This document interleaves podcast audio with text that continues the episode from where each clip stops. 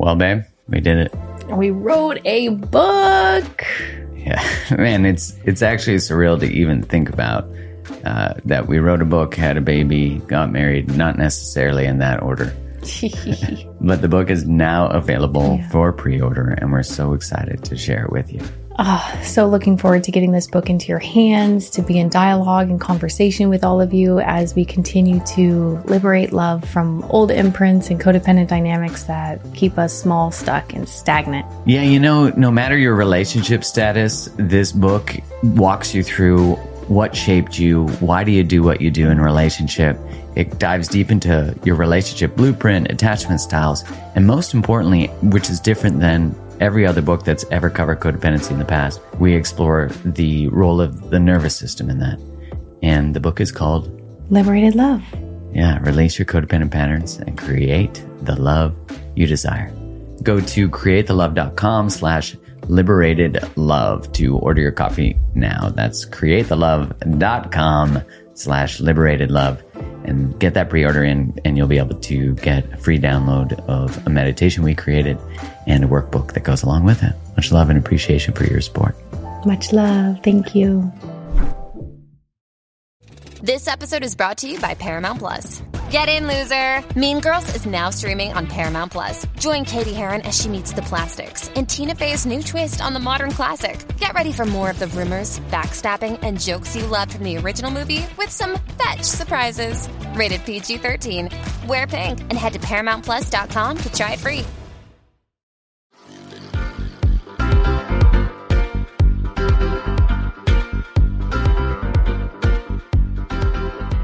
Hello and welcome to another episode of the Mark Groves podcast. You know, years ago when I came upon the words of the guest today, I was immediately touched by his words. I, I feel like all of the teachers that I've really related to and loved and voraciously sort of consumed are people who can translate into words the human experience, like my experience, making it make sense for me in some way. And, you know, because so much of what we go through is somatic. It's our body being like, uh, it's feeling a thing. And then when someone's able to put words to that thing and also give us permission, uh, that was a big thing for me, you know, was feeling through someone else's experience and story of triumph over pain, uh, challenges that, we often think are, are the end eh, when they're really just the beginning, the beginning of uh, unlayering, the beginning of feeling more witnessed. And you know, I remember years ago someone asking me, like, should I stay or should I go? And I think that's one of those very personal and sort of big questions that the soul asks. Uh, and I think often we have the answer to already. You know, we're sort of seeking for it not to be what we know to be true, or we're seeking to validate something, whatever it might be. It's, it's your experience. It's mine. It's individual. And I remember saying to the person, like, whether you stay or go, like, I don't care what you choose. Like, I don't care what someone chooses because, and, and regardless of anything in their relationship, because what you choose is up to you. And I think what is so important in our human experience is that we know we are loved no matter what we choose because sometimes we need to leave things. You know, we do. And, and sometimes leaving is the growth and sometimes we need to stay and that's the growth. And I think so often we project or, and we have a hard time giving people advice because of our own personal fears. And I think it's important that when we give people advice, we're not attached to the outcome of the advice we give. Like if, if we're a therapist or a coach or a priest or whatever we might be, and our whole goal is always to keep people together, then we are projecting the desired outcome that we want upon their lives. And that's why I think so much of our experience as humans really transforms when we are more committed to the truth than we are to it having to be a certain way, it having to look a certain way, but rather that ultimately our goal in life is to get to a place where we are liberated and liberated in whatever way that feels. You know, I think if we are staying or going, if it's in the context of that, that whatever we choose, we do it with grace. We do it with respect. We do it with kindness. You know, and I think often we need to leave things to know their value and also their weight. And that's a big thing to consider, isn't it? I'm sure, like some of you, when I've, when I left a relationship, it felt like a million pounds were lifted off my shoulders. And, you know, it was the beginning of a journey of deep discovery to bring me here today to be speaking these words. And so we, we don't know where a staying or a going is going to bring us. We don't know where lacking belonging is going to bring us to a place of a different type of belonging. We don't see it in the moment. We just see the fracture and the pain. And what a beautiful invitation into inquiry, into developing space and patience for ourselves and to provide ourselves with that unconditional love and curiosity to say, what we're going through right now is really challenging and I don't know where it's going to bring us. And you know, for the guest today, Matthew Fray, it brought him here to this podcast and it's you know such a beautiful journey he gets to share. He has a new book coming out and so we're going to explore this subject of relating and what we can learn from divorce and what we can learn just in general in this relational game this dance. Maybe not a game but you know what i mean. In this dance this dance of life and so before we jump into the episode, please, wherever you listen to this episode, one way to support it is to give it a five star review, a written review. And of course, if an episode resonates with you, do not hesitate to share it, please. It might be what someone else needs to hear and it will invite liberation for them too. So without further ado, here is Matthew Fray.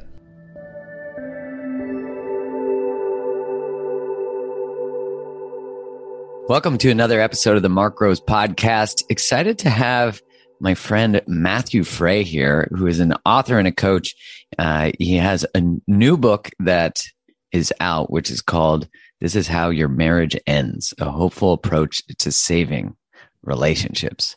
So, first off, Matthew, welcome to the podcast. We're really excited to have you here. Thank you very much. I'm delighted to be here too. And so this book, the idea of this is how your marriage ends. I'm curious, you know, how obviously you're, you know, I know you, so I know your work is informed, has been informed by your own personal experience and obviously uh, now your coaching experience. And I think all of us would like to know how will our how will our marriages or our relationships end? Why do most relationships or marriages uh, come to a conclusion well, it's it's my belief that the erosion of trust is the thing that most closely correlates with the end of a relationship. Um, I think that trust usurps love in the power ranking of conditions that must exist for relationships to to function, sustain, and be healthy. Because I think people end relationships with people they love routinely. Yeah, uh, it's not I don't love you anymore. It is this calculation that the pain of continuing to voluntarily invest in this that feels like right a, like a lost cause so to speak or like something that i predict will hurt me um, next week next month next year. Once you get to that stage and it's very common for like one partner in a relationship over time to eventually start to feel that way the, the exit strategy begins. And so it's an erosion of trust not because of things that i perceive to be red flag um, non-trustworthy behaviors like overt abuse and infidelity and a, a, bunch of lying, cheating, you know, gambling away like the family savings. I really don't think it's these big red flag behaviors that routinely end relationships. I think it's these little paper cut moments, these things that go by unnoticed because they seem so sort of like minor and inconsequential that it, it doesn't motivate behavioral change until the relationship's on the precipice. And few relationships, frankly, I'd say a, a minority of them mm, be, are able to come back from, you know, whatever that is, whatever that sickness is after 5, 10, 15, 20 years together. Yeah, I totally agree with that. It's like this premise or idea that we sweep, you know, each one of these things sort of uh, damages or cuts the sort of sacred connection between you and I, um, or and, and it exists in all relationships that that sacredness that needs to be honored. And we don't think you're right we don't think about the small cuts generally. Uh, but when we're not also making deposits or repairs uh, or learning from them or acknowledging the impact of that cut you know it's kind of like you're not really hurt you know like we say to kids like you're not really you shouldn't really be crying you're not sad right now. Um, it's kind of interesting that we also i guess if we're taught that by our parents growing up it's probably pretty normal to bring that to our relationships that is and so coincidentally that is actually i have two sort of foundational behaviors. Yeah. habits that i believe people routinely br- bring to their relationships and their blind spots that that tell the story of trust erosion in relationships. The first one is is invalidation. I think people have a nasty nasty habit of invalidating their partners when that person comes to them and, and says hey something's wrong. I feel bad and then, right, it's those like default responses. It's my brain says that thing that happened isn't nearly as big of a deal as she or he's making it out to be. They they're overreacting, or or they believe that that happened as they say it did, but I I don't think it happened like that at all. It we routinely invalidate the feelings of others. It happens, I think, daily yeah. in unhealthy relationships, and I think to me, I think that's an incredible predictor of a relationship that will suffer and or end 5 10 15 20 years later is if that is routinely this the conflict cycle people get into. And let's just be honest in heterosexual relationships it's most often the female partner coming to her who are her husband or boyfriend or partner and saying something's wrong and then the male partner having an invalidating response i think not dissimilarly from right like you're not hurt as bad as you think you are little kid like grow up. I i think that's the reaction this adult who's i'm experiencing pain right now I'm trying to communicate it to you and then you're treating me like i'm this six year old who skinned my knee and is like acting like the sky's falling. Um right that's that's the dynamic. Yeah that's it the in that heteronormative sort of sense i think of the socialization of women to need to have a much greater barometer of relational health you know like from a survival perspective. I mean uh, harriet lerner talks about that that anytime um, the sub- the subordinate group must always learn the needs and nuances of the dominant group. And so essentially you know her saying that if a man is emotionally uh, if if a woman not being able to maintain emotional connection and be on eggshells if they don't develop that skill, a male's anger can kill them. You know, so this sort of evolutionary idea of that we must uh, learn how to dance better in those spaces. And I, I totally agree with you. I, the research, I'm not polished up on it now, uh, but I do remember reading that uh, the majority of the time, the woman actually initiates divorce too, because it's after, I think the time also is something like two years since the first day they say, Hey, here's this that I feel this sort of disconnection. And I, I'm more curious, why do you think it is that us as men, and I would imagine in same uh, gender or mixed, whatever you know, whatever gender combinations are in relationship, there's often one person who more takes the role of wanting to repair, and maybe they're the more anxiously attached, and then there's another person who has less capacity to hold that, or maybe has never experienced being validated themselves. They don't know how to. Their self worth is too fucking fragile. So, why is it, do you think, that us as men tend to, and I, you know, for you listening, if you're like, you know, but my partner is female and she ain't so good at this. Yeah, we're just generalizing from a social, from a evolutionary sort of perspective. It's more true than it isn't. Yeah, I appreciate that yeah, it's definitely not always men. I just think in a observable way, it's sort of statistically most common men in male female sure. relationships. Um, maybe a better way to put it would be, and this is from like the Terry Real world, um, from you know friends that have trained with him. It's it's this. It's not necessarily actual like men and actual women from a gender standpoint. It's more like this like masculine ideal versus feminine yeah. ideal, and being effective relationally has has long been observed right and like like the feminine like social norm and i think right. so so why men because i think a lot of us i am um i'm about to turn 43 um i think Sweet. Yeah. Happy birthday. So right, I'm I'm like, I think I'm I'm still of that generation that boys don't cry, men do things this way, women do things this way. It's I, I think it's either the overt or unspoken lessons of our youth that you know women raise children and care for the house and are sensitive and all of these things. And I, I don't know. These are these are beliefs i had growing up playing football in, in ohio and, and and and doing all the locker room talk that you know we did growing up it, it didn't occur to me that any of those beliefs or any of the things that we did or didn't do would harm relationships. That was not nobody ever framed it that way. No no coach or teacher or parent or even adult ever taught effective relational skills to anybody let alone the guys. But frankly being effective at some of these relational skills probably would have got you ostracized from the average like male social circle back in like the early to mid 90s i think i think guys were frankly dissuaded from showing up effectively relationally and so, you know, for me, it was, mm. I always, that was just how I was like forged. And then my marriage ended and I felt I was in a dark, dark place for like 18 to 24 months. And it was really bad.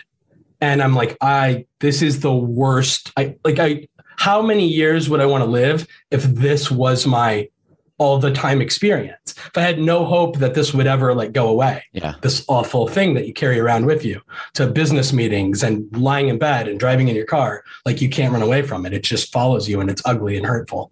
Um, once I realized that that mattered so much more to me than I don't know everything else, basically, I got really serious about understanding what I could have done differently.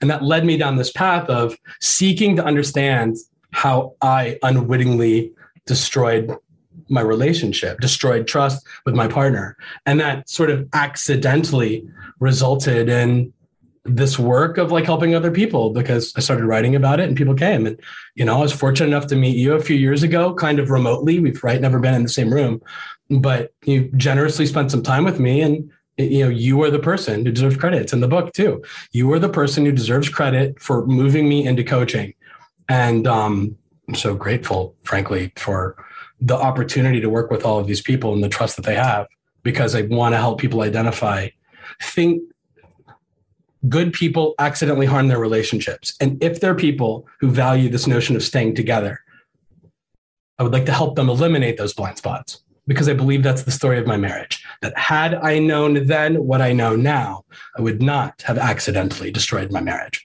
And that would have been a nice story. But here we are. Based on the time of year and what's going on in the world, I am all about making sure that my immune system is operating at its best. I want to make sure that it is in tip top shape so that whatever it might meet, it is able to fight off. And so one of the ways I do that is I use Organifi Immunity. It's 100% organic. It's got 500% of your recommended daily dose of vitamin C, and that vitamin C is sourced from organic cherries. It contains the immune boosting power of ginger, turmeric, and also zinc. It is gluten free, dairy free, soy free, vegan, all of those things. And as I said, 100% organic. And it also has a vegan source of D3 from lichen moss. And that provides thousand international units of vitamin C, which is 188% of our daily recommended dose. Vitamin D is so important to modulate innate and adaptive immunity. So if you're interested in giving your immune system a boost and a little bit of extra uh, in order to fight off what might come towards you this season, check out Organifi.com slash create the love. You get 20% off anything you order from there. They have such incredible products. I love them as a brand. I love them as a culture. I love them as a company. Go check them out now.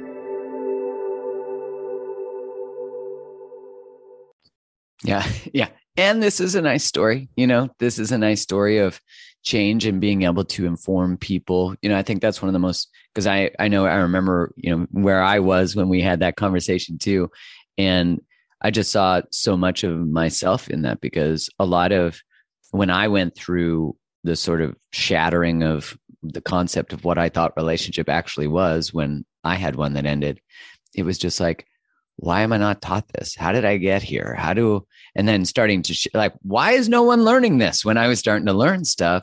And I'm curious in if you're okay with me asking, like when you look back on your marriage and you think of like the day, like how did it end?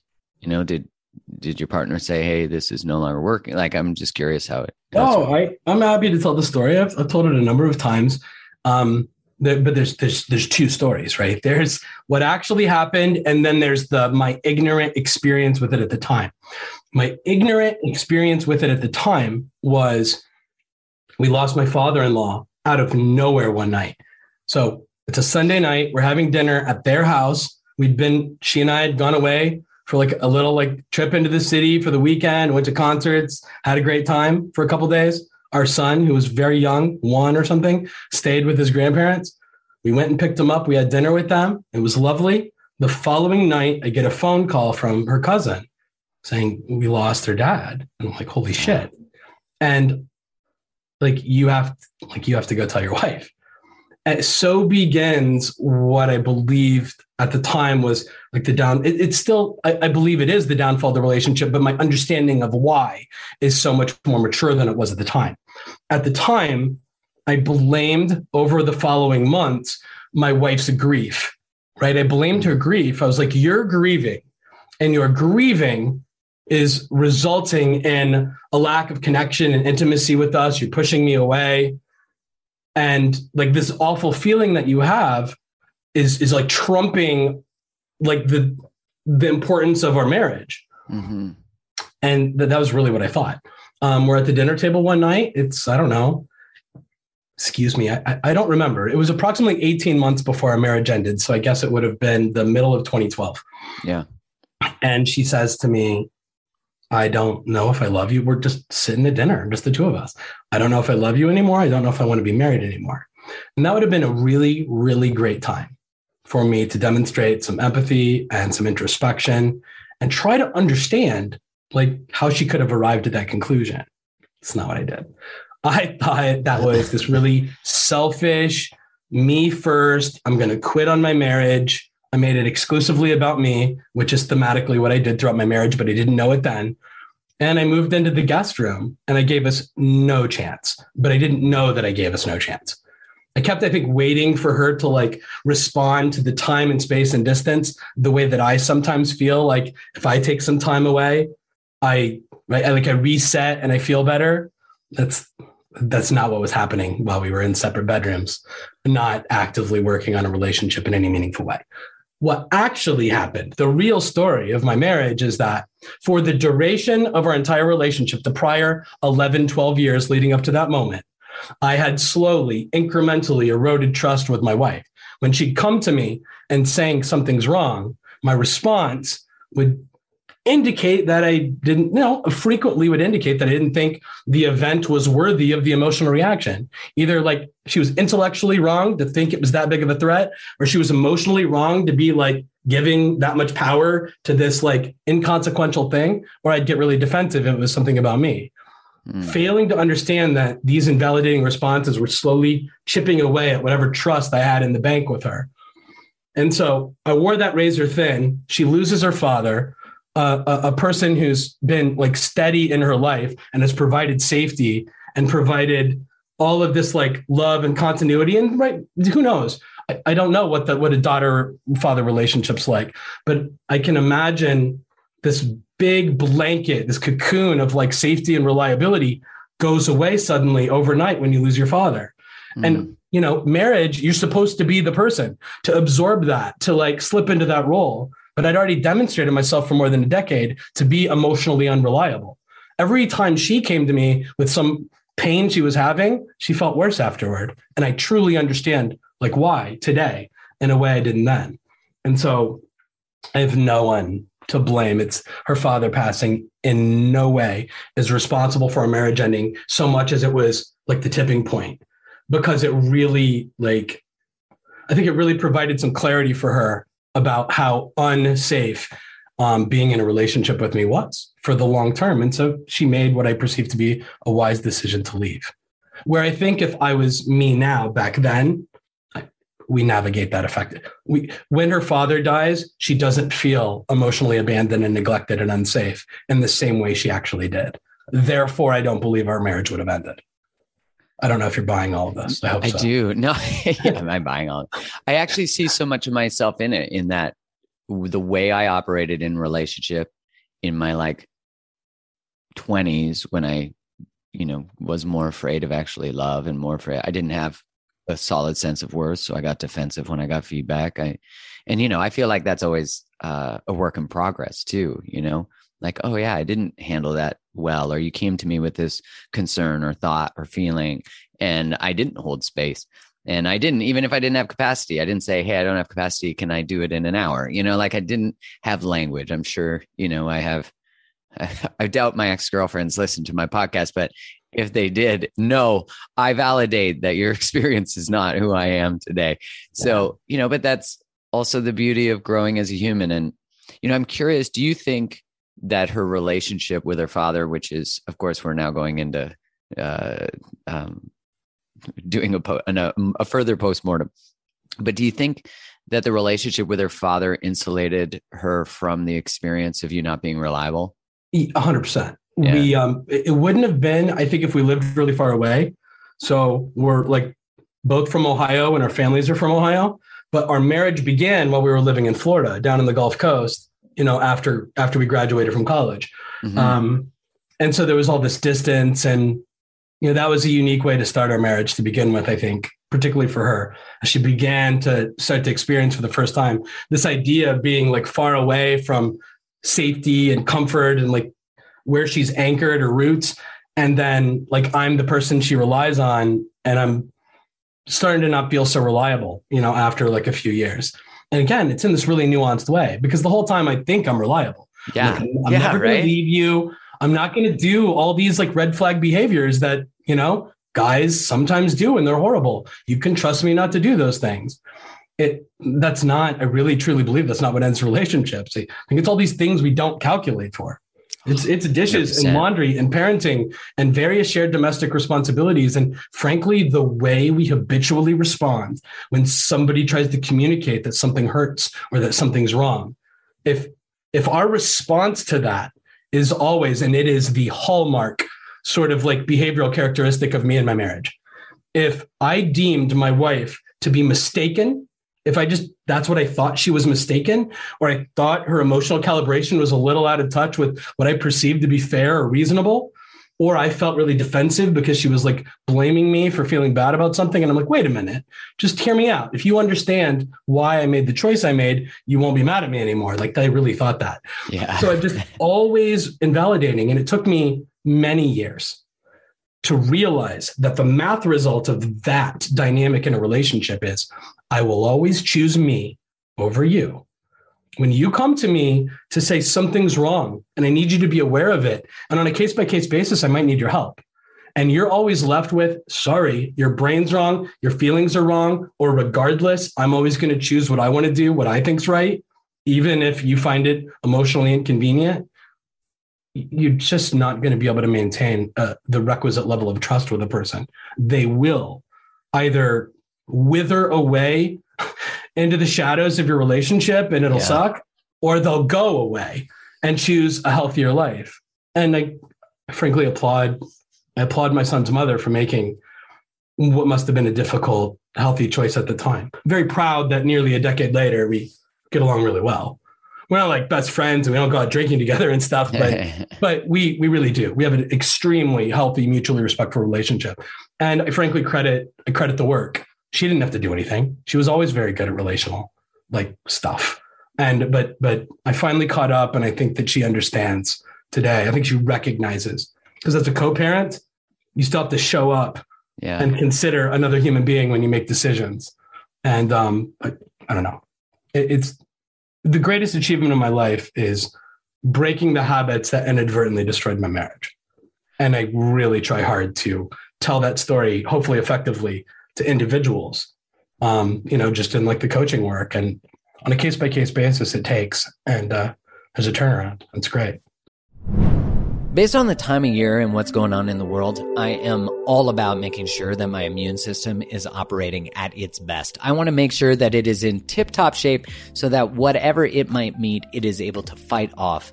And so one of the ways I do that is I use Organifi Immunity. It's 100% organic. It's got 500% of your recommended daily dose of vitamin C, and that vitamin C is sourced from organic cherries. It contains the immune boosting power of ginger, turmeric, and also zinc. It is gluten free, dairy free, soy free, vegan, all of those things. And as I said, 100% organic. And it also has a vegan source of D3 from lichen moss.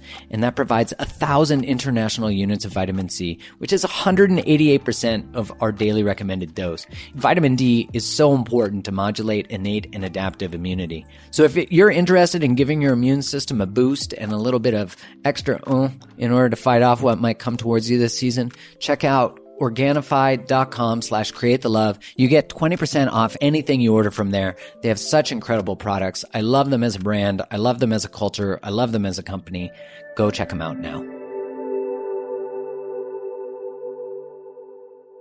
Well, it might be the exact thing we need to hear because our partner might be trying to wake us up, or we might be trying to wake our partner up uh, constantly, like trying to do the same thing, getting the same result, as you're saying. And maybe hearing it from someone else and what the actual consequence can be. And as I totally agree with you, should be.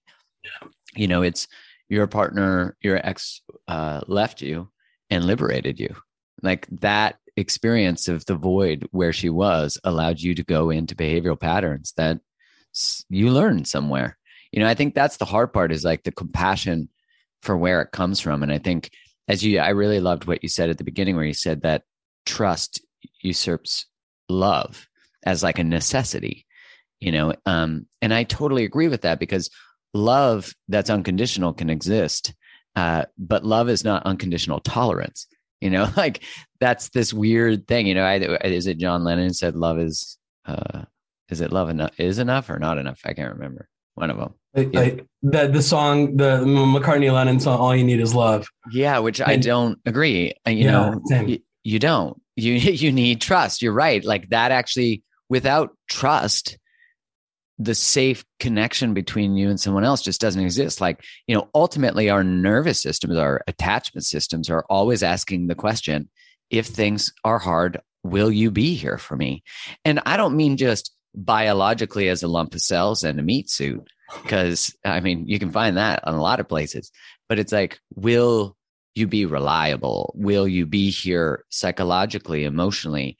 The the part that I find so challenging as men, but I would say this is true of any human who never really had, is just again more common in our development and our socialization, which again is not an excuse, but it's like if you've never had anyone hold your emotional experience and maybe discount it or even said you don't have an emotional experience, you either as a man experience aggression in a sports field and maybe that might even be acceptable in life.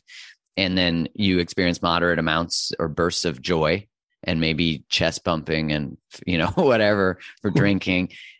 But outside of that there's not a lot that you're allowed to feel. And so if your partner comes with disappointment or grief and you don't even know how to process grief or disappointment in yourself there's actually not even a container that's possible. Like I think this is what's so interesting to me about relationships where one experiences it with a man or the masculine framework is that the very thing the relationship requires to be successful is the very thing that up until recently is is actually not celebrated nurtured or even in alignment with what it means to be a man you know and that is a paradox that is so unfortunate because in order for you to be able or me to have been able to work through previous relational dynamics it actually requ- would require a complete rebellion and abandonment of the framework of what it means to be masculine which means you have to all of a sudden be willing on some deep psychological level maybe conscious maybe unconscious to not belong to what the core ethos or definition of masculine is. Do you know what i mean I think you have right, and I don't know who gets to define that. Right, I don't yeah, either. I don't know. I don't think anybody has. Right, the, nobody has the market cornered on. I get to define what masculinity is, and I think there's a lot of work being done right now to kind of like break down some of those walls. Yeah, agreed. Um, you know, Justin Baldoni's work is like rooted in that. Um, and a number of others like I don't know, you and I in our own way, I think are, are, are trying to do that. I I don't think there's anything inherently wrong with masculinity. No, but I also don't know how to define that. Um, well, I think the I think the challenge is that masculinity is being correlated to emotionality when it actually Thank has you. nothing to do with emotionality. Like masculinity just is, you know, and then feelings are, you know, like why do these things have to be in in competition much like why does femininity and access to anger have to be in common? You know we all it's not like us as men we're like sitting here as a board like we've had it unfair you know like listen listener we're not saying that i promise. We're just trying to offer some uh i'm trying to explore understand on a deeper level why do we have these challenges? Because you said the there's two reasons one invalidation and what was the other one? Because uh, i don't think we got the it. other habit i work on in my coaching work is consideration it's my favorite one. A failure to consider almost always results in an invalidating conversation after the fact. Um, it's funny. I was just talking about it with the client earlier. I talked to it about with every client. I, I just think about two habits. Um, and so this is the story the sort of like typical wife and mother might say to me. Let's say, Matt, this is this really brought it home for me in terms of safety and trust and relationships. I, I heard this story so many times via blog comments, via email, via live conversation. Matt, I am a mother and a wife, right? So I think of myself as this is me like putting words in her mouth a little bit, but I promise you I'm not perverting the meaning of what she being multiple women have said to me.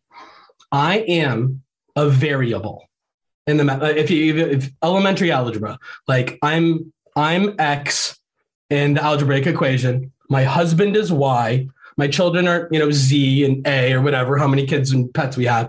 Point being, I think about myself and I think about my husband and my children.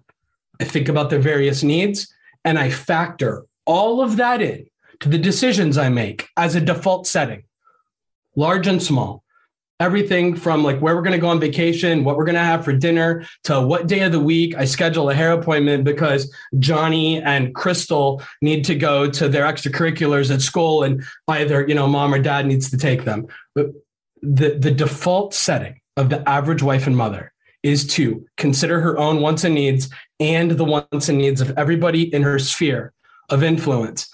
And then always take that into account, always consider them. And what this average composite of this wife and mother says to me is that I'm married to a man who doesn't always do that. Frequently, it's demonstrated that he is the only variable he uses to make a decision. This is not to overtly hurt me or our children. This is not any sort of like mindful ploy to like make my life hard. It's just a failure to consider me. And so the conclusion is this the worst case scenario is that I'm married to somebody who fully like considers me, thinks about me, and then does things on purpose or intentionally to hurt me. Mm. And the best case scenario is that I'm married to somebody who doesn't think about me at all. The best outcome here is that I'm married to somebody and it, it just doesn't occur to him to remember me on a day to day basis. And so when I have a business, the wife again, still talking, I have I have a business presentation on Friday. I asked for three hours of like sacred me time Thursday evening to do my final prep for this big pre- business presentation that I have to give. And I asked for it on Monday and I talk to you and you tell me absolutely Thursday night, I'm going to like do this for you. No problem. And then Thursday at 5 p.m., I get a text from you that you're going to go out for drinks for a couple hours with all your coworkers, that you're going to be late all of a sudden I don't have these three hours that you promised me anymore. It's this, it's not that he did something to hurt her, it's that he didn't prioritize his wife on some like seemingly like minor inconsequential thing. But when the narrative is, when the when the story of your memory and your emotional experiences and your marriage is my husband always chooses what he thinks and feels over what I think and feel, validation. And as a default sort of like state of being, my husband frequently seems as if he doesn't care or doesn't remember me when he's making just decisions about what to do. And the math results of these decisions hurt me. They abandon me. They feel like disrespect and abandonment. And um, I just, a person will only tolerate that for so long. So, right, the story isn't I'm married to this horrible monster who's trying to hurt me and destroy me and, and cause problems in our marriage. Most of these people are married to somebody who's a very decent, intelligent, relatively successful at work and in their social relationships, a decent father. But this absence of consideration as a habitual default sort of state of being will doom someone to accidentally hurt others in their blind spots. This is the story of my marriage. I was a habitual invalidator, not because I set out to invalidate, but because I just thought I was disagreeing with my wife while yeah. failing to calculate for how invalidating people, even by accident, will always yield trust erosion. And then this consideration thing, it, it it's amazing how you can live your whole life and fail to calculate for the impact you have on other people simply because of the decisions you make, even the ones that you don't calculate to be an issue. And um, I, my work is rooted in can we develop a habit of validating so that it's you're you're safe to communicate with when something's wrong. If not you, who? As the right. romantic partner, right? Like if not you, who who do you want your wife or your partner to go to? If not you, when when there's something wrong. Little Wing is now streaming on Paramount Plus. I'm in a period of emotional upheaval. Is that all the oh I don't care crap? A little adventure. Where are you going? I'm gonna steal a bird from the Russian pigeon mafia. Let's do it. Goes a long way. Starring Brooklyn Prince with Kelly Reilly and Brian Cox. Life can hurt, but life is sweet. Little Wing, rated PG 13, may be inappropriate for children under 13. Now streaming exclusively on Paramount Plus. Mm. And then, secondly, can you be deemed safe? Can you be deemed somebody who who meets emotional needs in real time as life's happening, or are you somebody who is a perpetual threat to just paper cut someone over and over and over again? everybody gets to decide for themselves how how fair or unfair they think these dynamics are, but I believe this is the story of relationships today and, and, and for many decades. And taking ownership of these two ideas and practicing them, I think is the foundation on which becoming this like more relational person can be, where you don't have to necessarily like deep dive in psychology and emotional intelligence. It's just validate your partner so that you don't erode trust with them and so that they feel seen, heard, and understood. And then consider them just as a default state. Practice this mentally, mindfully until it's the new way you show up in the world. Mm-hmm. because mm-hmm. just because you didn't mean to hurt somebody doesn't mean the math result of your behavior isn't pain. And everybody decides for themselves if if, if our partner should have to just feel hurt even if we don't mean to. I, I don't think that's okay. Yeah, and even this idea that validating their pain somehow invalidates whatever is true for you, right? Like that that validating their experience somehow means your experience isn't valid. I mean, this is sort of like the essence of the psychological process of cancel culture that they that two truths can't coexist you know that yeah. two experiences can't. And i mean building that capacity for understanding and compassionate for a perspective you might not agree with is doesn't it, i mean all you do is get closer and more intimacy if you can build space for that.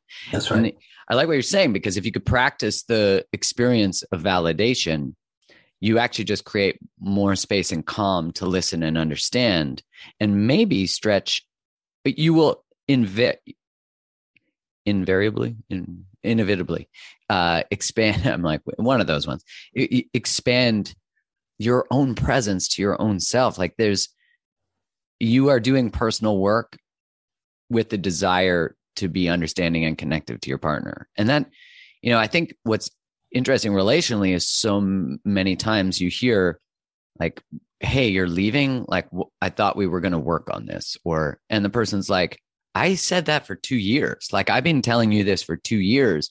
And now when i'm gone and my bags are packed then you want to do the work? Like fuck that. By the time people leave they're gone yes, almost sir. always. Yeah. and that we don't hear the paper cuts. We don't hear the moments or even the where the cuts add up and they say this isn't good. Like, you know, as you said, your your ex saying, um, like, I'm not sure I love you anymore. And I, I'm not sure I want to be in this marriage anymore.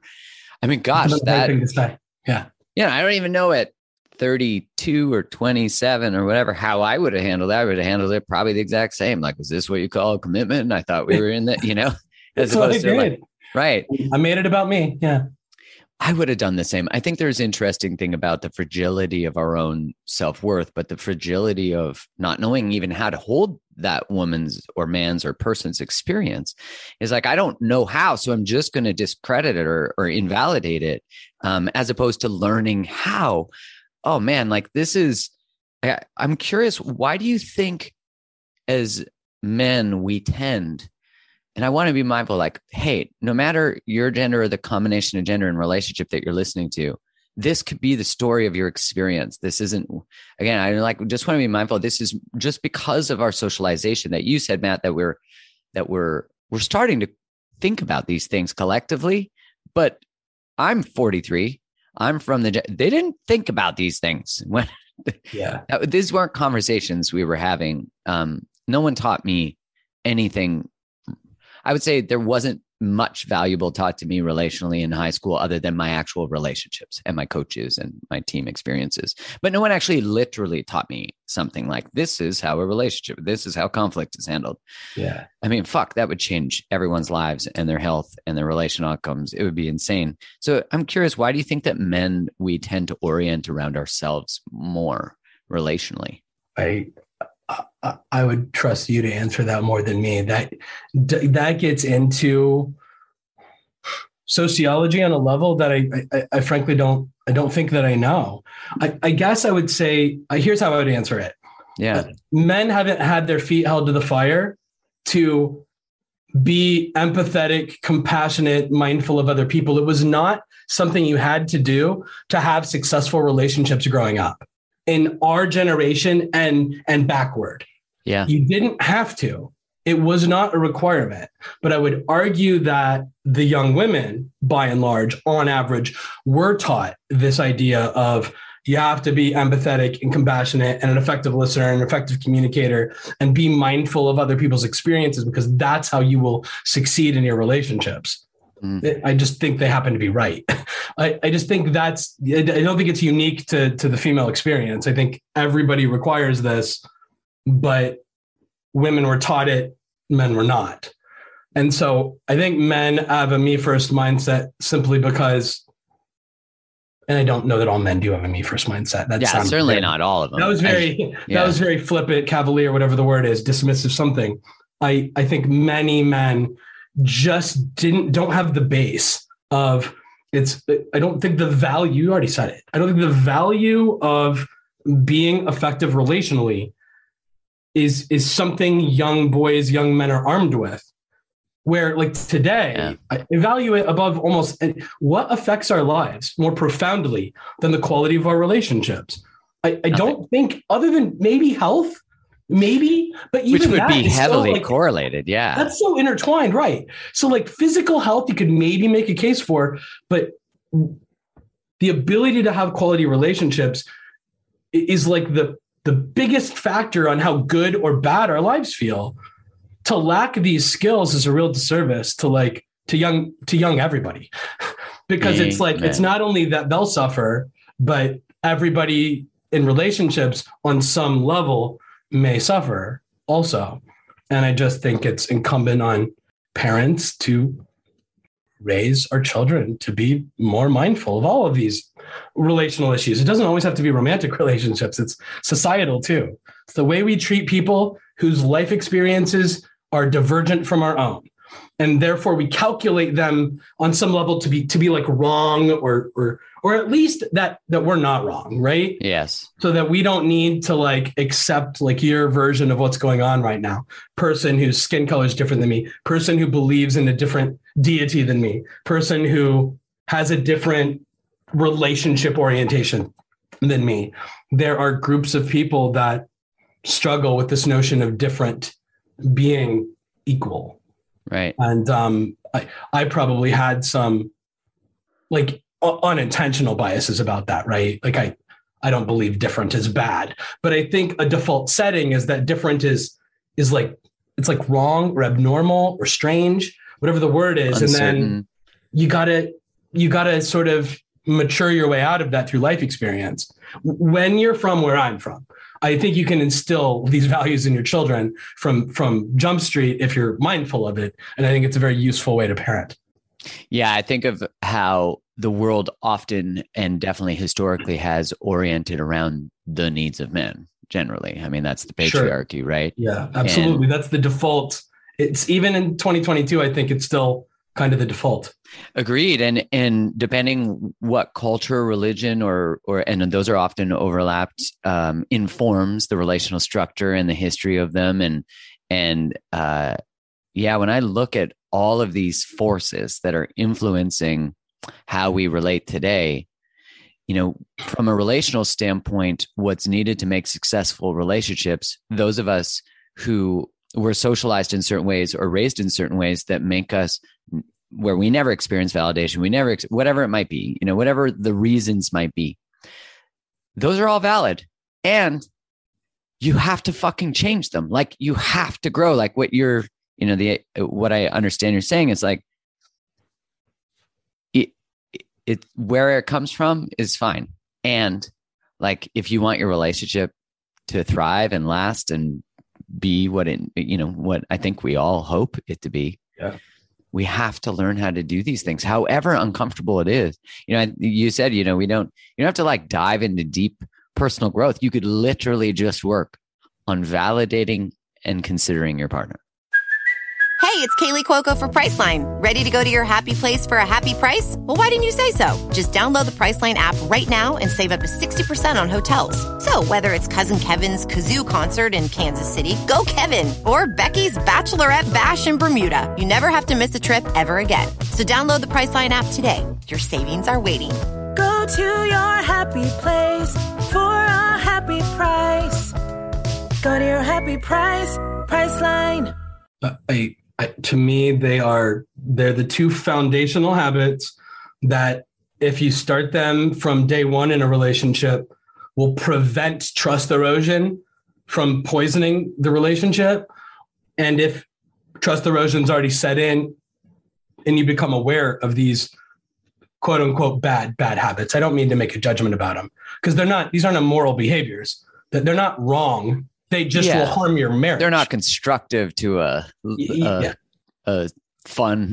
the, the math the math uh, result is not positive relationship. Right, right. And exactly. you get to decide if you want relationships or not, and and how you want those to look and feel. I think if a person says, "I want to be in a relationship," and I want said relationship to be healthy for everyone, like not just yeah, me. Of course. I, I really want everyone to feel good. I think, by the way, I think that's the default. I, I think everybody does want that. Agreed. And then we, this like a, right, it's like a philosophical idea, but it doesn't really mean anything.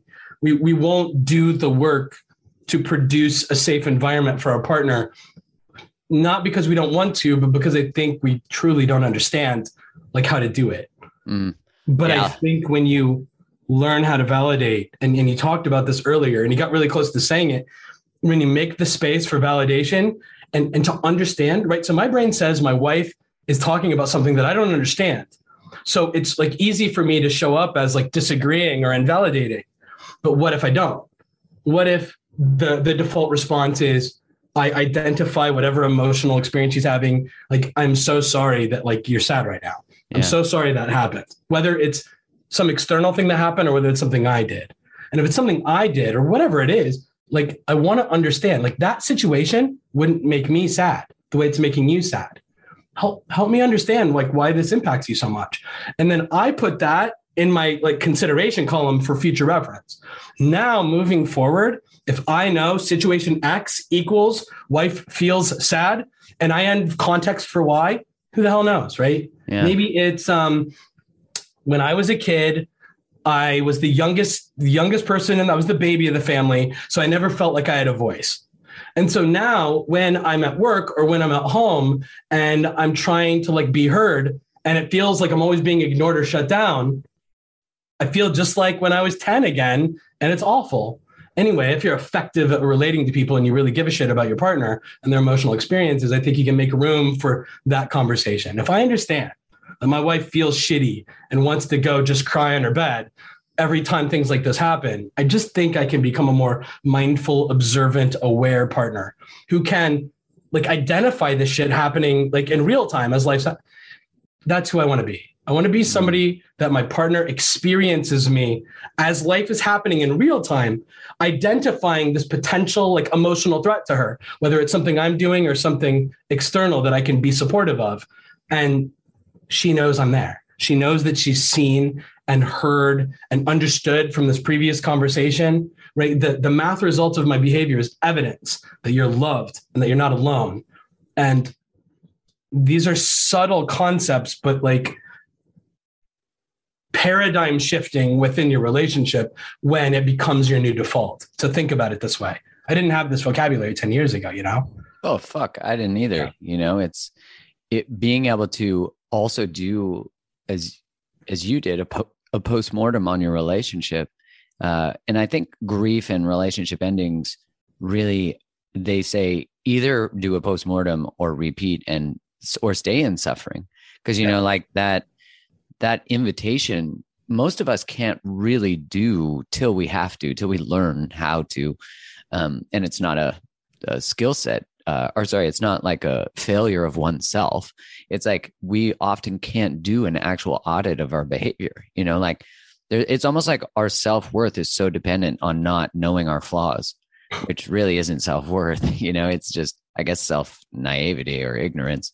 Um, and I, in that case, ignorance is bliss. But when your partner tells you the truth about something, it's not ignorance anymore. It's actually the invitation to change something or to step towards the truth of how you're experienced by the world. I'm curious in because this, uh, my experience when I got feedback and relationships ended and I started to explore it, I really was in a challenging slash dark slash you know whatever place. And it my way out of or resolving that was um actually i don't want to lead your answer so i'm curious what was your way out of that? Like in the 18 to 24 months that you said you were really in the heavy stuff and as you're processing this and seeing you know kind of like i don't know have you ever seen the movie the story of us with um uh uh, Bruce Willis and Michelle Pfeiffer? No, but if you recommend it, I'll be on it. It's very interesting because it's about them getting divorced, and all of a sudden there's these sort of moments where it goes back to all the moments where they were fighting, and and I just think of you know the moments of invalidation, the moments of, and um, when you looked back, because that happened to me, is all of a sudden I had a Rolodex of all the times I hadn't told the truth or I had no boundaries, or you know it wasn't just about me not validating them, but like literally not showing up or being validated and standing for that. Um, yeah, how did you move through that energy? Like, what was the process of, of I guess, integrating it or alchemizing it? And that's, I mean, it's a great question. It was really slow, slow drip. Um, I aspired during these 18 months where I was in a different bedroom than my wife at the end of our marriage. I aspired to remain married. And my my goal, my hope was that we would find a way to rekindle this thing and that everything would be okay again the way that it felt in like you know year one two three. Um and it just it just it just never happened. But again i didn't i didn't have the framework or the tools or the, the, the vocabulary to get there. No chance. The first book i ever read and i honestly i don't know if it's considered a really great book. It's just the the it's the one that did it for me. Um, it, it's a very Mars Venus book, which I don't love that framework, but it's called How to Improve Your Marriage Without Talking About It. And I read that book sleeping in that guest room. I, I, I just tore it apart in like two, three days. And I'm like, holy shit. It was the first time I read. It's the it's my favorite thing. I it sounds awful people often write me or speak to me and say, Matt, it's like you have a window into our home, like a camera, and you're hearing and seeing everything because everything you describe is exactly how it feels at home. That is such a powerful sensation when you're searching for answers to your life's greatest problems to like this this feeling of i'm seen and heard and understood and i'm not alone like that is a profound experience and this was the first time i had it relationally was this mm. So I'm not saying everybody should run out and read it necessarily, although it's a perfectly fine book. It, you'd probably have to be I mean, to have the similar experience I had, you in the probably have to be in a similar frame of mind. Um, but it just it it described relationship dynamics between a couple, like a conversation that for the first time I'm like, holy shit. But the truth is, Mark, you and every therapist, couples counselor on the planet could could replicate that. I, I can replicate that today. It's just a matter of being exposed to enough. The truth is, the average person doesn't talk about their shitty relationships with other people, especially the guys. Yeah. And right, it's like this big secret under our mask of everything's okay. We don't want anyone to know that we're weak and suffering and that something's wrong. So we like hide it. Um, so there's no way to know that you're you're not the only one until you know. And you and I are now in this like privileged position of speaking to lots and lots of people and just perpetually validating that we're all while our details vary always the themes are always the same for each so of us as, as, individuals and couples. And i think that is i think that's such like a kind of a beautiful experience to realize you're not some sort of like psycho freak anomaly that is failing while everyone else is succeeding. No you're like a good, smart, decent person. You're not bad. You, you, you're, you don't, you're not bad and need to become good. You're not weak and need to become strong. You just have blind spots. And, and it makes perfect sense that you do. So work to eliminate the blind spots. You hurt people by accident. So practice very mindfully eliminating it. And for me, it was as simple as I was so mad that my wife was complaining about me. And I now she's gone. I don't have a wife anymore. And the work was to become the person I am now, which is I am so sorry that you are hurt by things that I'm not even thinking about or considering. We don't have to agree that they're hurtful. We just have to give a shit that the people we love suffer. And then to whatever extent we can influence it positively, I think it's incumbent on us to do so. To be deemed trustworthy, to be deemed a, a safe person to spend the rest of your life with. Yeah. Yeah, that's such a beautiful invitation. That I I'm just considering like when when we when we recognize that where it all comes from, you know, I think I think I had to have a lot of compassion for the reality that no one taught me that and yet I had shame that I had the awareness that I didn't have what was needed. You know, like I remember a a girlfriend in my 20s coming to me with a, a concern, a complaint, you know, complaint really was va- very valid. The complaint center would have validated this complaint. And I can't remember exactly what it was, but I'm, I'm, I'm positive it was valid. And she said it to me. And I remember, all I remember is telling my dad what I said. My dad, I was talking to him on the phone and I said, Oh, yeah, she shared with me that I forget what the concern was. And he's like, Oh, what did you say back? And I said, such a fuck. I just want to bang my head on the mic. I'm such a fucking dick. I was like, I, I said something along the lines like, Our relationship is good though. Like, what do you have to complain about? Like, go, look at relationships around us. I mean, could it be more invalidating? And then I said something along the lines like, If it's so bad, you can leave. Why? Like wow. even saying this out loud, like I, I just, that. yeah, like as you're listening to this, just know that I am eating uh, healthy shame. and I said, I told my dad what I said. And my dad immediately was like, Oh, no, no, no, no. You didn't say that, did you? And I was like, Yeah. And I was kind of like very guarded, avoidant, 20 something, didn't know how to received feedback was terrified of being betrayed and hurt again in love. I didn't know all this was operating on the surface of if it's so bad, you can leave. Like the to touch the terrifying space that I might not be enough, it was honestly too confronting. So it was masked by this uh, invalidating uh, inability to hold space that I could possibly do something different or be better and when I finally realized that that's the only path, like is to actually like now I see my partner's feedback. I don't always love it, like who does, but I actually see that it's always coming from a loving space from her. And that's not true of all people, but with her, it's coming from a loving space. And it's always to improve me as a human being.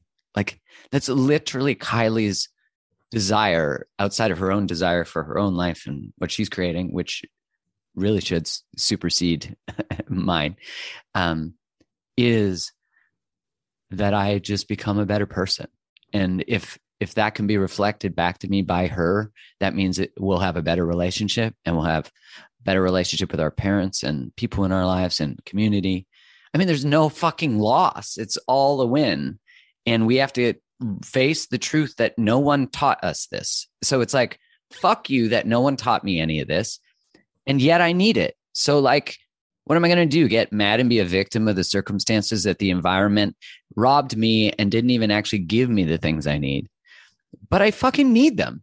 And not just do I, but my partner does, and my children do, and my parent. You know, it's like when you do that healing work, it just fucking radiates. Like if you learn how to relate different, if all of a sudden you validate and consider for the first time or whatever, uh, make it a new beautiful habit or a more consistent habit. Literally everything in your life will change. Your body will start to relax. You'll have consideration for your own body and your own experience, your own thoughts. I mean, uh, you know, like your work, what I love about your writing, which I read when I first met you and and like when I was first introduced to it. And I remember voraciously consuming your posts because you have an incredible talent of putting into words what someone might just experience as the storm of their life. And that, what I like about that is it's kind of like when you open your phone without a signal and you're on Google Maps and it's trying to find where in the fucking world you are. that, and then you finally get a connection and all of a sudden you see where you are. And I think your work really does that. Is it like allows people to orient themselves. Not I am the problem, but I'm part of a challenging circumstance that is allowing me to see from a 50,000 foot view. And I'm very grateful for the way that you articulate and, um, and write. And you're such a talented writer. Thank you. I mean, I really appreciate that. And, and that's a super high compliment because I think there was so much self loathing going on early in my writing that I came off as almost like man hating. And I got accused, frankly, of like always taking women's side. And I, I, I feel like I've really like massaged and, and modified the way that I that I talk about it. And, and it's we've already discussed it. It's it's not that I think men are bad and women are great, or that men are always wrong and women are always right. I think by and large, this feminine way of relating and I don't mean it's it's it's a feminine way, as if men aren't invited. I mean, I mean women seem to display the ability to relate effectively more commonly than I think men do, in, in a way that I think correlates with healthy relationships.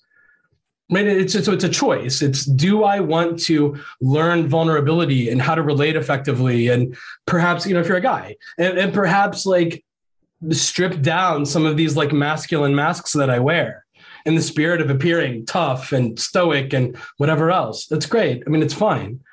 I, I, just I just think the pretend feelings, you know, there's an argument for stoicism on a certain level to like not allow emotion to adversely affect what you're trying to do in the world. But I think to deny that, to deny that you feel bad sometimes, I think a lot of men do, and like mm-hmm. hide it and pretend like it doesn't matter is a huge part of this problem. So many women report this idea of they're like, my husband isn't honest with me.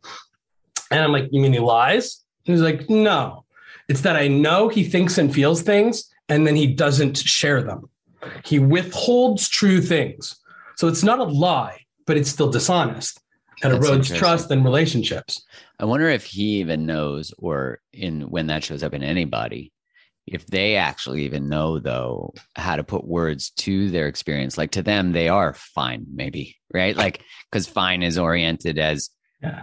I have a lot of anger or resentment um but that's my norm so you know i think like women definitely uh, tend to have that that really sensitive empathic ability to feel it and then they're like want to talk about it and it's like I literally don't even have the group of words that can describe the feeling I have. So I'm just going to be fine, you know?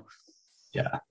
What do you, because when I consider the invitation, you know, sort of that I hear on a maybe a role level is that for men to step out the roles that we've been taught and which it requires women to step out of the roles they've been taught too because in some level and again i'm speaking from a gender or heteronormative sense but this again can be any combination of of humans. And it's like if men are invited to sort of step more into their emotionality and women would have been more in the overfunctioning role right? Like men would be in the underfunctioning role in harriet lerner's language. Women would have been in the more overfunctioning role trying to repair everything trying to keep everything together. The man's going out doing his you know and again i'm speaking in the like traditional gender role that are still embedded in our unconscious and still part of our lives. Look at how challenging it can be for a man to be in a relationship with a woman who makes lots of money right? Like that requires a restructuring and what we mean about power and money and right like it's we think it's just like the men don't know how to be with powerful women it's like do we both know how to orient differently and not make it about masculinity or desirability? You know, because so much men's worth is tied up in how much money they make because women tend to choose more powerful, higher earning men. Like this is a reality. Yeah. And so men are faced with this need to accept a woman who stands more in her power, which is beautiful and celebrate it. Yes. And at the same time, recognize that he's still powerful uh, equally because power isn't derived by money. But fuck, man, we're humans. We're biological. That's so hard to separate. And I think like if the invitation is for men to step into emotionality and women to step out so much of over functioning by inviting the man to step into communication, I think there still is this like one complaint I hear a lot from men is that there's not an appreciation for they took on this role that they were taught to take and they're not they don't experience appreciation for for providing like I know you need more from me emotionally, but I've been taught to do this one thing. And it I, I there's almost like a resentment to appreciate it, which Yeah. is really fascinating because then, you know, it then it's not safe for the man or the human who is not experiencing that. Uh, there won't be a validation or experience of safety there. Do you know what I mean? Because I, I agree with you. When I first started my work, I was so angry with my own way of not showing up that I was angry at men for not showing up because I saw I was the flaw and I would have made the difference in relationship had I changed. But then I, you know, when I started writing, you know, sort of similar energetically I hear as yours, I got the feedback like, yeah, but my partner is female and she's like this. Like, what about their side that is part of the dance? And I'm like, yeah, right. Like that's you could write a post for women and it'll fucking fly. You write a post uh, about um or like how men show up need to show up better. It'll fly. You write a post or do something on how women need to show up differently, and you better get ready. I I try not to even go there. I, I haven't had Yeah. much success, but the truth is, I, I also don't. I don't think I'm. I don't think I'm a candidate for that. I don't think my resume of sucking at relating is it qualifies me to somehow like inform women. I guess I get asked those questions sometimes, yeah. and and I, I'm the first to raise my hand. I sat I sat on a panel for a virtual event that would have been in person, like in the absence of COVID, for like this all women's group, and we discussed like relational versatility, both like in the workplace and at home. And I was there to kind of discuss like the home part of it. I was the only I was like one guy in attendance and me, and then just like a sea of like women, and they like asked me like advice for women, and I'm like no. I'm like, no. The closest thing that I'm willing to say, like on the record, is that I think a lot of young women, I don't know if it's still true in 2022, but it certainly was in our youth, Mark, and and and, and in generations prior, was this like romantic idea of finding a partner and getting married, occupied the hopes and dreams of lots and lots of young women. Oh, Right? It was a sure. common like thing, almost like a number one thing, right? This idea of finding my Disney prince. And what I think happens is as young people are coupling up and or getting married and starting to like, you know, start their new lives as young married people, as families, th- there's all this like cultural pressure on young women to like if if that's a value they possess and i think again in previous generations it was huge but the, the consequence of this the consequence of craving the long-term relationship is that you will compromise your boundaries to achieve it. Yes. So right, Amen. right, like you were being invalidated and not considered, and all of these things you were being deprived of. But because you were 19 or 22, you didn't know. You didn't know that when you were 33 with two kids, it was going to feel suffocating. Like you couldn't stand it another day. But this exact same person you were dying to marry, you know, 10 to 15 years earlier, it I wish if, if so my advice in air quotes for for women would be like let's work in the same way we need to arm like young men with relational skills. Let's arm young women with whatever would be required to truly enforce healthy personal boundaries. Yes. to not to not subject themselves even to the because they believe most of this is accidental. The accidental mistreatment should not be tolerated. Like end relationships with people that do not respect your boundaries and I, I don't mean to victim blame right? It doesn't mean these women who suffer at the hands of uh, emotionally neglectful and or abusive men deserve it because they married them. But it but it does mean when they were younger had they had perhaps a little bit more education and a little bit more i don't know support experience with this like boundary enforcement idea perhaps they could have avoided this like ugly they could have like protected themselves from it yeah. that is agree. my hope for for for young women i think it'll straighten men up too in this heteronormative framework by the way uh, yeah like it'll it'll straighten up the people who don't have effective relational skills if they're being rejected pretty quickly on the basis that the math result of their behavior is it's just intolerable to me and we can Agreed. right? Agreed. We can spend the rest of our lives thinking we keep dating a bunch of like psychos who who don't actually know the difference between things that hurt and things that don't hurt, or we can get really serious about empathy and validation, critical skills to making relationships last. Amen. I mean, that's if if men or people observe that that people are leaving other people who are like that, they will and going towards considerate, uh, boundaried humans. Uh, they will then desire the behavior that the people are choosing. You know, much like we observe. You know, for you know, I said earlier, like women choosing powerful men, then men will try to get powerful, so they get chosen by women Yeah. you know and i think that's the same thing what you're inviting is what ex- we experienced which is someone said no more and then we were left with this exploration of ourselves as to why how did i create this or participate in the outcome that's here and that's why i always think like all the greatest lessons and i'm curious your thoughts all the greatest lessons i've ever learned about myself I would say almost all of them came at the hands of a woman trying to tell me the truth. And um, I didn't actually always know it in the moment. like I can think back moments in my 20s when someone told me something and it left like a truth bookmark, but I wasn't ready for it till years later. And then I could look back and be like, oh, she told me that. She knew. And I wasn't ready to hear.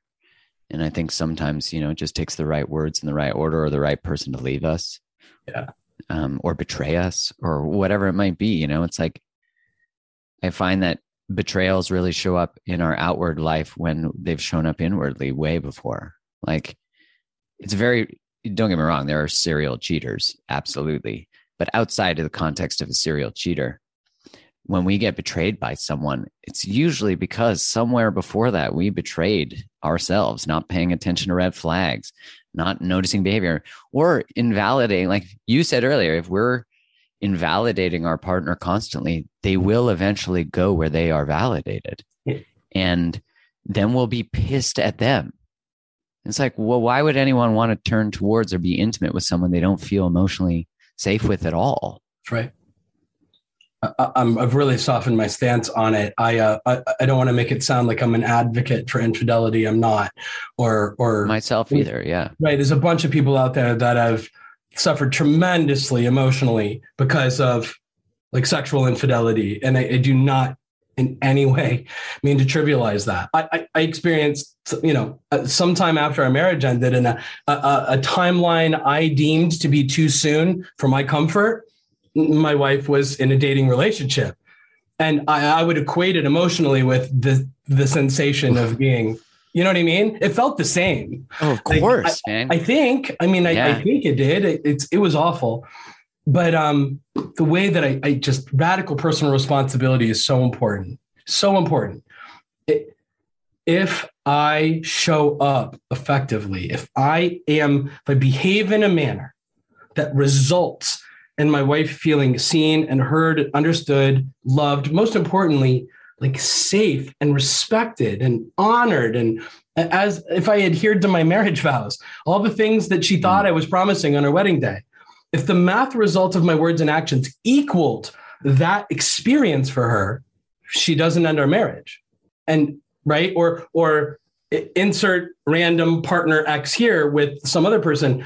They when everything feels good at home, I mean, again, like you said, there, there are the serial cheaters, but the vast majority of relationships are this total breakdown of safety and trust and intimacy at home.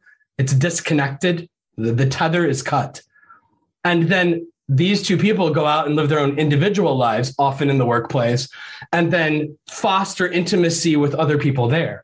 yes. And then suddenly it's this like black and white, like kind of dichotomy. It's like this person makes me feel really good. And this person at home promised to love me forever makes me feel really bad.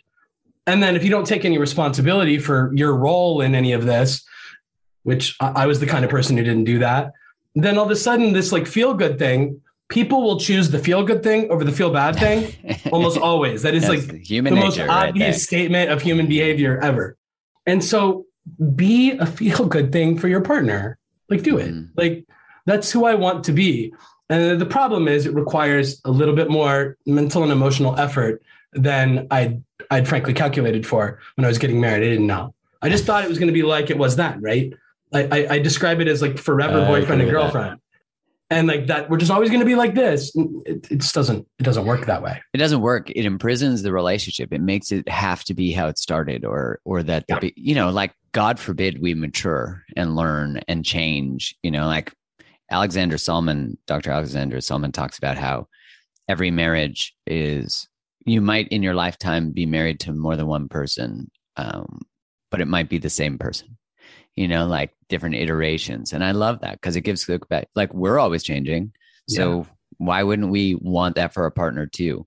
And i think you know allowing them to do that and feeling the space of uncertainty i mean that's what creates the adventure. That's what creates desire is knowing that your partner is always changing and she, she or he or they are always a mystery.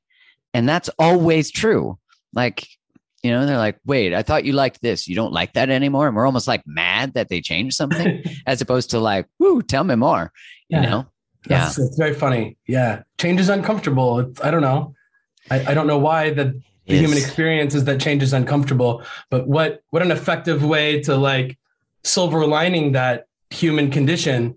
It, it, it, it, it also prevents boredom and monotony if like we could embrace that. But I mean, you're so right. Like what we value as 21 year olds and wanting to start our career versus what we value at 29, 30, maybe when we have our first child versus what we value when we become empty nesters in our late 40s, early 50s.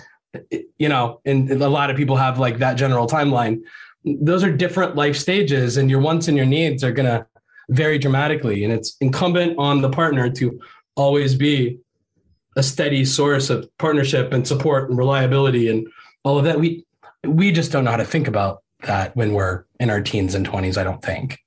I, I, but I think we definitely could. not I think Yeah. the world can become a place where younger people are considering some of those ideas. It just hasn't been to date.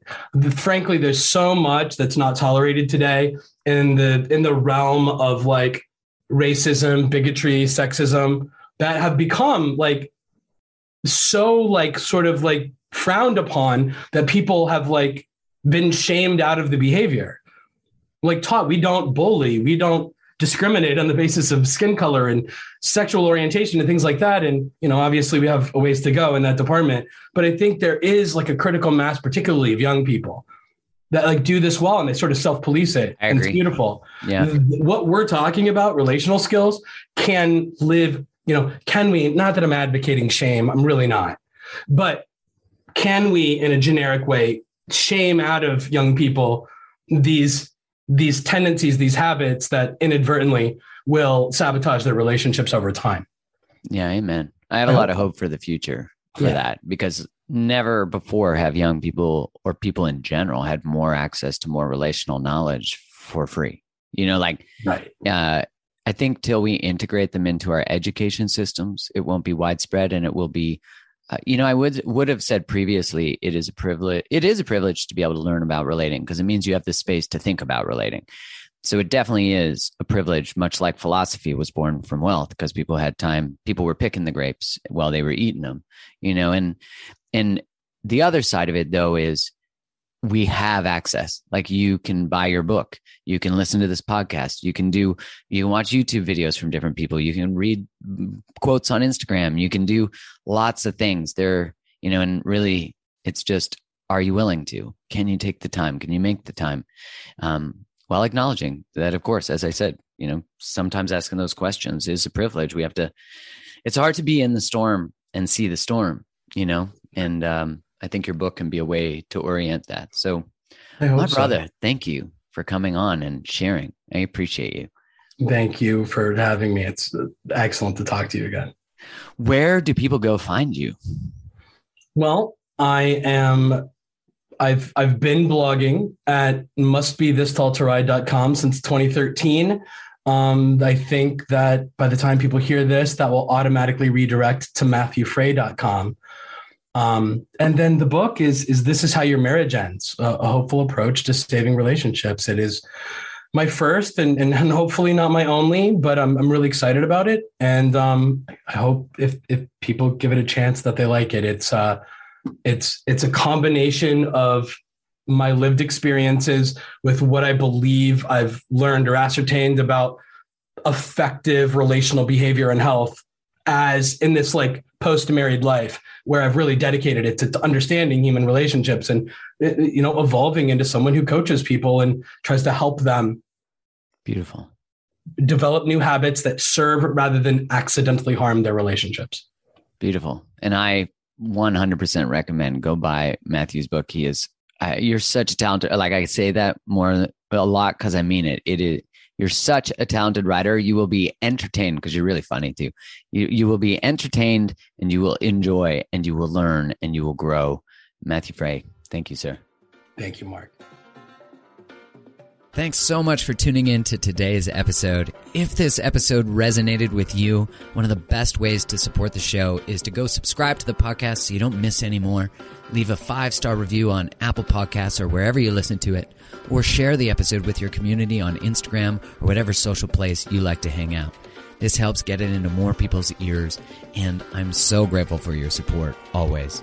Thanks again for tuning in. Much love.